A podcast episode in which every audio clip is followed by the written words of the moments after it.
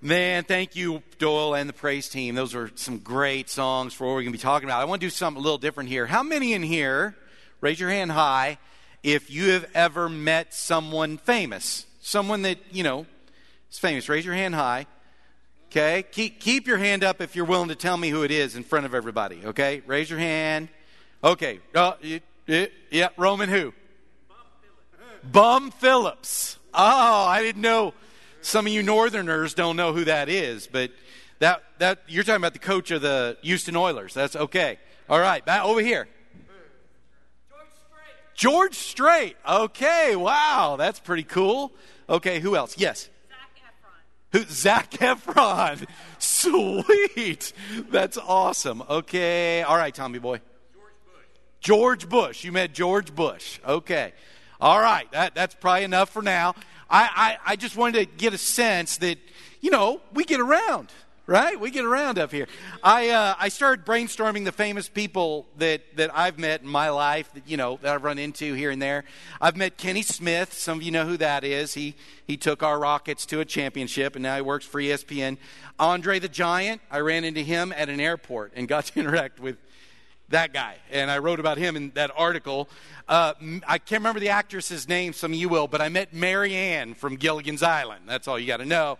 I met her, the, the, get her, get, the geeky chief head guy of the Gilligan's Island fan club was my contemporary at Harding University, and he somehow got her to come to Harding University. So I got to meet I got to meet Mary Ann.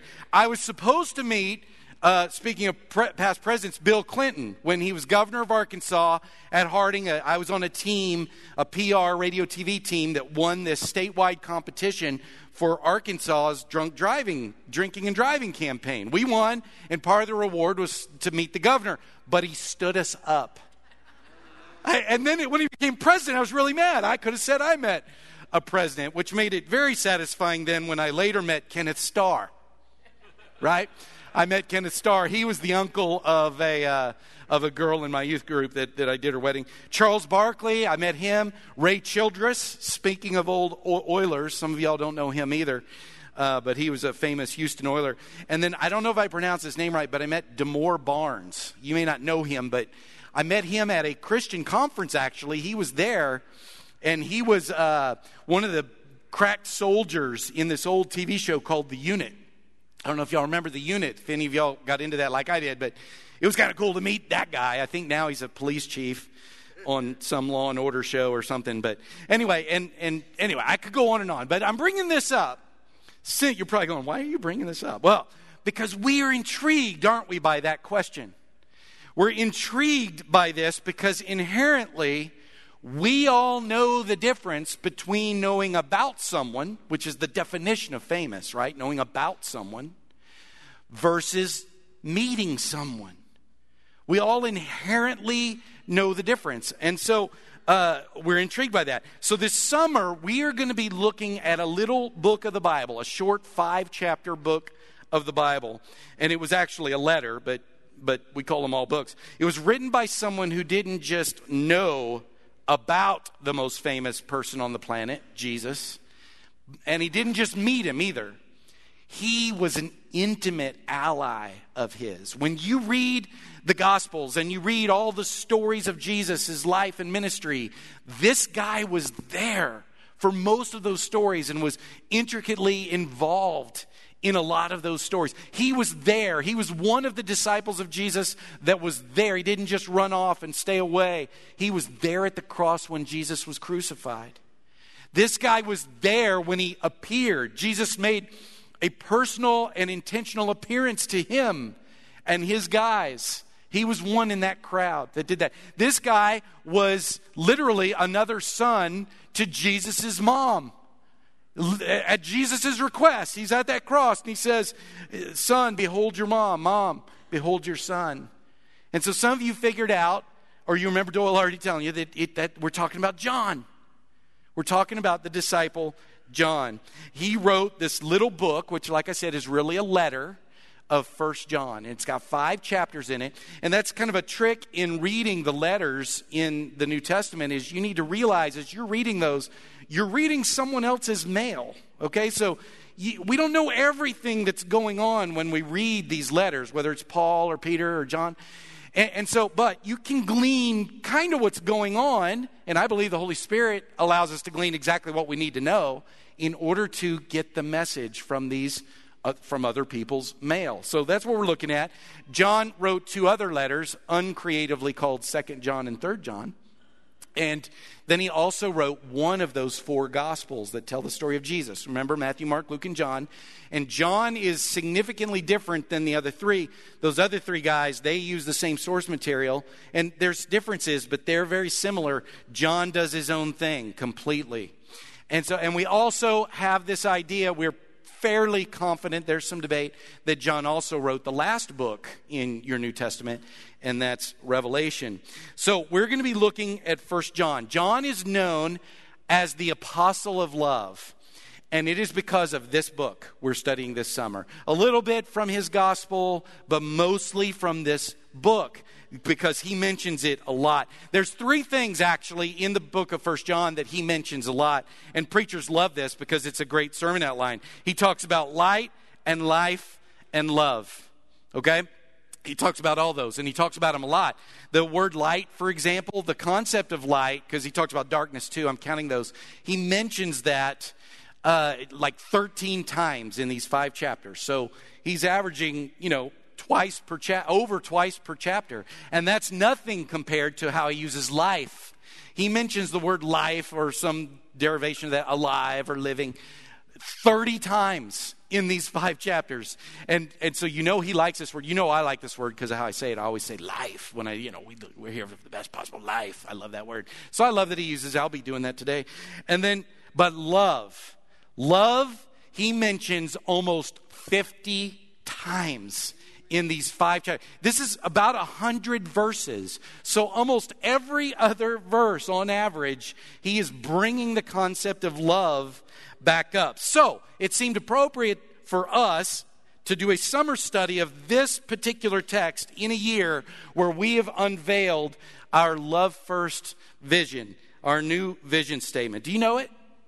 Do you know it? Have you memorized it yet? We haven't mentioned it now for a while because we've been doing other family things, but we want you to know it. Love First is just our shorthand for a longer vision statement that the reason we exist as a church family, say it with me, here's your cheat sheet. We exist to love first, become like Jesus, and advance his mission. That defines us. And I love it because First John, incidentally, happens to line up with this really well, right? So there's love, God. You know, it, we want to love first, and then becoming like Jesus, that correlates with the word life because we believe the most abundant life is the life of living like in and like Christ. We say that all the time. And then advancing his mission fits with this light, the concept of light in Scripture. Jesus literally says in his life that you are the light of the world we are to go into the world and, and advance his mission as light. This also, I just think this is kind of neat, so I'm sharing it with you. It fits with our discipleship pathway, right? Love is where we connect. We want to connect with people and we want people to connect with God. And that starts with love. That's why love is first. Okay? So we love first. We grow. I mean, that's exactly the definition of what we mean by grow is to grow up into the image of Jesus in heart, character, mission, and priorities, and then go. So connect, grow, go, and go into the world as the light of the world. These all fit. So it, today I want to officially introduce you to the book of First John, and we're just going to cover the first four verses. And with that, I want to allow John to tell you in his words why he wrote this little letter. We, we learn a lot about this when we look at why it was written. And we don't have to guess in reading uh, each other's in reading someone else's mail. You have to do that with Paul sometimes. He must be addressing this, he must be addressing that. There's a little of that here with John, but John overtly states why he wrote this letter and he's got four reasons, four reasons that we want to cover. And then I want to give you a little warning as we walk into this first John, this apostle of love, this summer of love because that can be misleading sometimes in, in our culture, what we mean by that. So he starts, not like Paul, with a little, you know, shout out, a little greeting. He doesn't start this letter like a letter. He starts very similar to how Larry showed us he started the, his gospel with lofty language about Jesus. And so I want you to notice as we read these first four verses that as he's talking about, of course, you have to get past the lofty language he's using, but trust me, he's talking about Jesus. I want you to pay attention to what he's saying in these four verses. He makes a point to talk about his experience with Jesus, that it was real, that it was an experience, that he had actual Jesus contact. And just notice the sensory words that he uses as we go through these first four verses. All right, read this with me. That which was from the beginning, which we have heard, which we have seen with our eyes, which we have looked at, and our hands have touched, this we proclaim concerning the word of life. The life appeared. We have seen it and testify to it, and we proclaim to you the eternal life which was with the Father and has appeared to us. We proclaim to you what we have seen and heard, so that you also may have fellowship with us. And our fellowship is with the Father and with his Son, Jesus Christ. We write this to make our joy complete. Okay, so four reasons, and I'm just going to let that preach today to set us up for the summer. Um, four reasons John says that he wrote this. And the first one is right there in that last verse. It's to make, and I'm just going to put this in the first person for you, it's to make your joy complete. I know it says our joy, I know John, it makes it sound like John is, is with somebody writing this little letter and he's saying, I'm doing this for our joy. But he's really talking about his audience's joy, okay? And so you've got a little notation in your Bible probably that says some of the earliest manuscripts actually use the word your. So, but even if it's our, he's just in, involving himself with his community. He's saying our joy. This is so that our joy is complete. So he is writing this. So, one of the purposes as we go through it, it's important for you to remember it's so that you get complete joy, which we talked about in the kingdom series. John, unsurprisingly, makes the kingdom his priority for his people that he's writing to. And so that is one of the reasons you can be approaching this text over the summer is it's to increase your joy. It's to complete your joy. Isn't it great when you have somebody that's that committed to your joy. I mean, isn't it great to have somebody that is like really, really interested and will spend their life, not, not maybe just writing letters, although they'll do that, but supporting you, helping enable your dream, you know, bailing you out when you're in trouble. They're just committed to your joy. That is how I want you to be thinking about John because that's what he's after. He wants this group that he's writing to, their joy to be complete. I had a aunt, his, her name was Aunt B, and she was my dad's mom's sister, and she was the last surviving relative. I mean, my dad's still alive, but on my dad's family. And we moved her from Port Arthur, Texas to Houston, and she was in the hospital.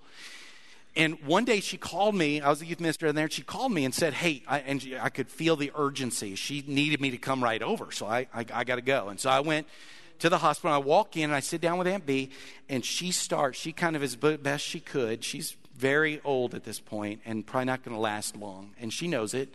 And she leans forward and she starts reporting to me a bunch of our family history. Okay, she wanted me to know about my grandmother's parents and grandparents, everything she knew. She just wanted to download it to me. And I remember just listening and listening and listening. And then she finally finished and she lied back. And she goes, okay, okay. There was something in her.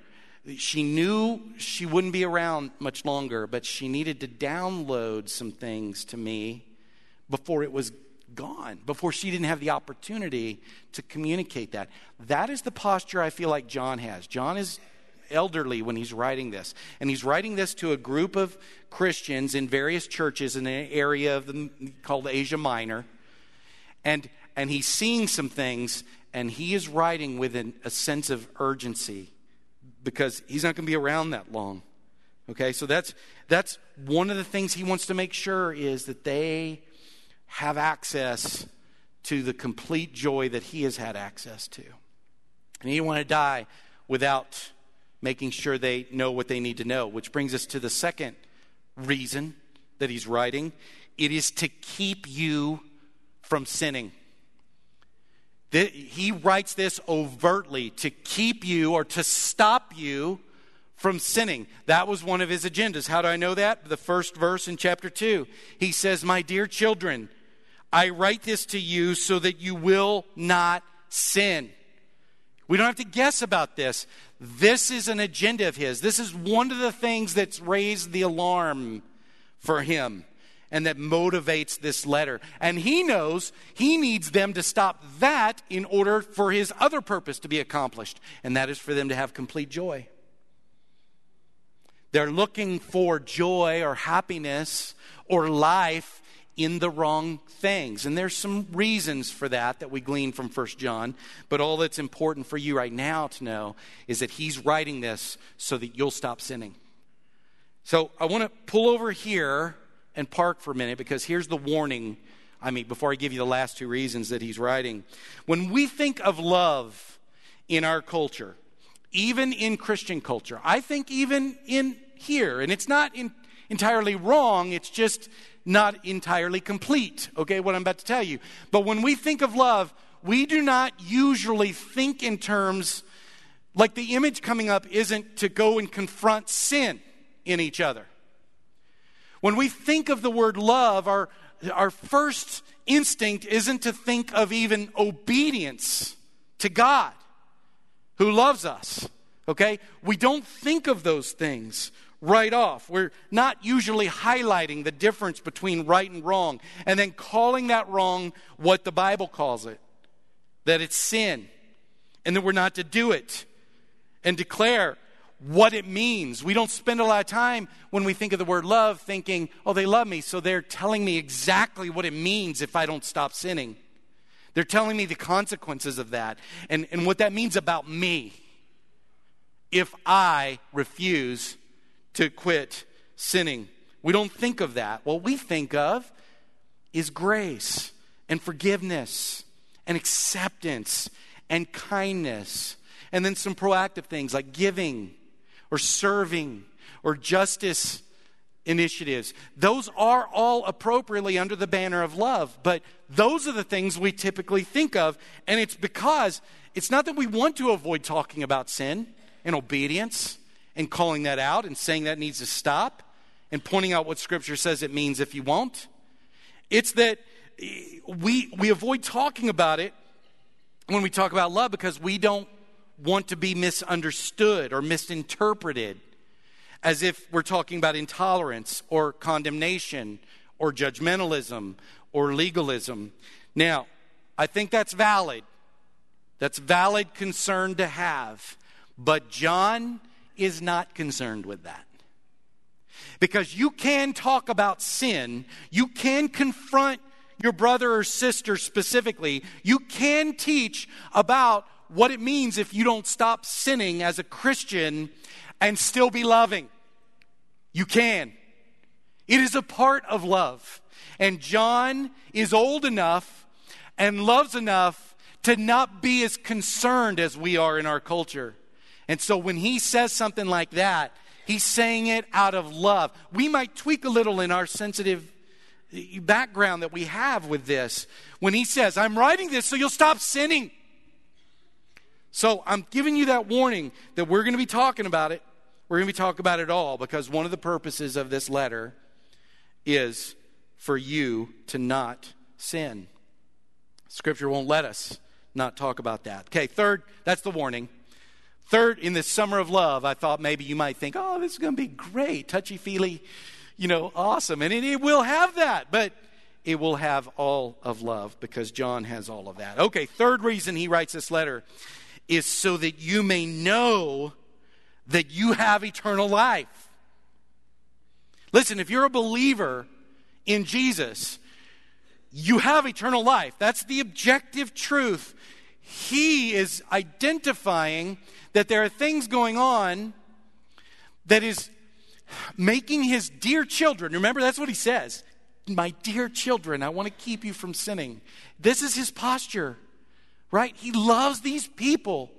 And so he's saying they are not walking around like they're sure they're going to heaven. Like they're sure they have life after death. That death is just another birth for them, but they're not sure of that. That matters, church. That matters. Your whole experience of life, how you your postures you walk through life is totally different when you know death's got nothing on you. It matters. It makes a difference. He knows it. We need to know it. If you've got questions about that, well, First John is for you. He's writing this for you. How do I know that? At the end of the book, he says this I write these things to you who believe in the name of the Son of God, so that you may know that you have eternal life. We're talking about confidence here. A God given confidence. Head up, walk through this world, know that you, death has no, the sting is not as bad for us because we know. And notice this sad truth he is saying it that there are some who believe in the name of the Son of God that don't know. We're not talking about people in the world that don't know. We're talking about people who believe in Jesus, but that hasn't translated into confidence. And that matters. The strength with which you engage life, the strength with which you talk about Jesus, the strength with which you can confront and keep from sinning, the strength with which you can confront sin is tied to this. And he knows it.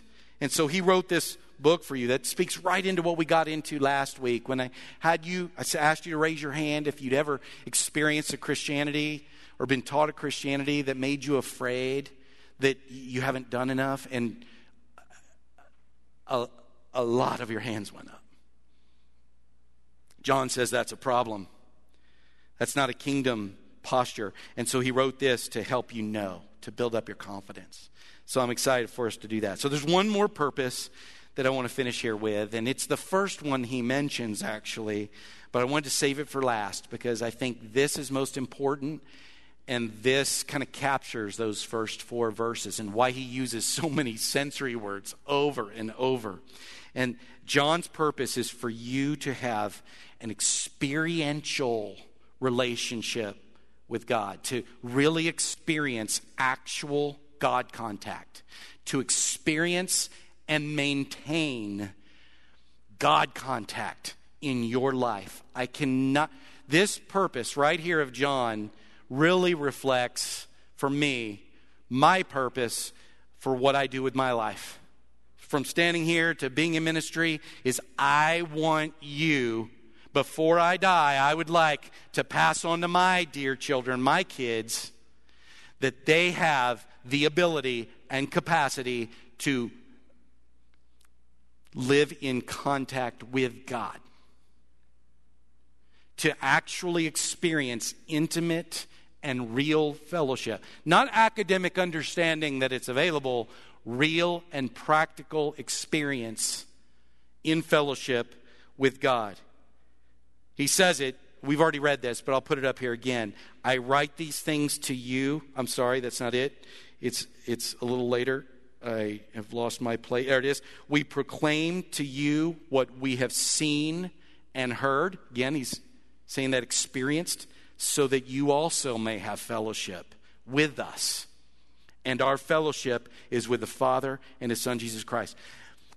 So, most people, when we read this text, we, we think what he's saying there is we proclaim this to what we have seen and heard in relationship, actual God contact with Jesus while he was here, so that you'll have fellowship with us. That's what this reads like to us, right? It feels like he's saying, I want you to know all this so that we can be in fellowship. But that's not what he's talking about, not here. He gets into that, but that's not what he's talking about here. He defines the fellowship he's talking about. He's talking about the fellowship that he wants you to have with us is the fellowship with God and Jesus Christ. See it? He defines it. It's like if I said, Hey, I've got this bag of Doritos, and I want you to come over and I want you to have Doritos with me. We will both be eating Doritos. The point isn't, in this instance, you know, you have a Dorito so we can be friends. The point is for you to have the Dorito, and we're going to do that together. He's saying, I have this long standing experiential relationship with Jesus and God, fellowship with God, intimate community with God. God came down here, and I've said it eight times in these four verses, John says. I've seen him, I've looked at him, I've touched him, I've felt him, and I've told you that over and over again. I have fellowship with God and Jesus, and I want you to have that fellowship with us. And it is so important to him. And it should be important to us as we go out to be a light into the world. That's what we're delivering. Not just academic knowledge about God. Listen, there is a lot of stuff to learn about God that is awesome. You know, I think that. I'm telling you that all the time. There is stuff that is life changing. If you know it, it can change your life, your perspective, your approach to everything. And it's ton of it is in here. But John is saying it's got to go beyond knowledge to actual, real, life on life contact experience of who we're talking about. And I'm going to tell you, this is how the other three purposes he wants to accomplish will happen. You're not going to have complete joy unless you have actual God contact fueling that, that you maintain and experience. You can't, What's the next one, Craig? Sorry. You can't, you can't stop sinning or even keep from sinning when it, encroaches on you if you don't have, we sang about it. He's the most beautiful thing. We sang about it in one of those songs. And that hit, this one hit me. That's why we sin, is because we're looking for life and beauty in the wrong places. If you are experiencing the most beautiful thing, it'll keep you from sinning. And he wants you to know you cannot have confidence that you are going to be with God unless you maintain contact with that God. It is knowing Him, experiencing Him through Jesus that accomplishes all of the purposes here. This is the source. This is what we're going to be studying this summer. And I'm thrilled. So let me, just before I finish up, let me ask our elders and our ministers to go ahead and stand up. And they're just going to move around the room here. And they do this. We do this. If you're a guest, they do this just to identify themselves to you. If you're needing a touch today, if you want to know more about this Jesus that we're talking about, if you've got a, a prayer request that you need or anything you need, just if you need a personal touch, these are our shepherds and ministers and their families. And uh, that's why they do this. So listen, church. You knowing about God and Jesus is great, but you really you need to know him. This is the source. John wants you to have actual God contact. I want you to have actual God contact. That's what, that is what will keep us full of joy, completely confident, and able to live a life that conquers sin. John says he had it.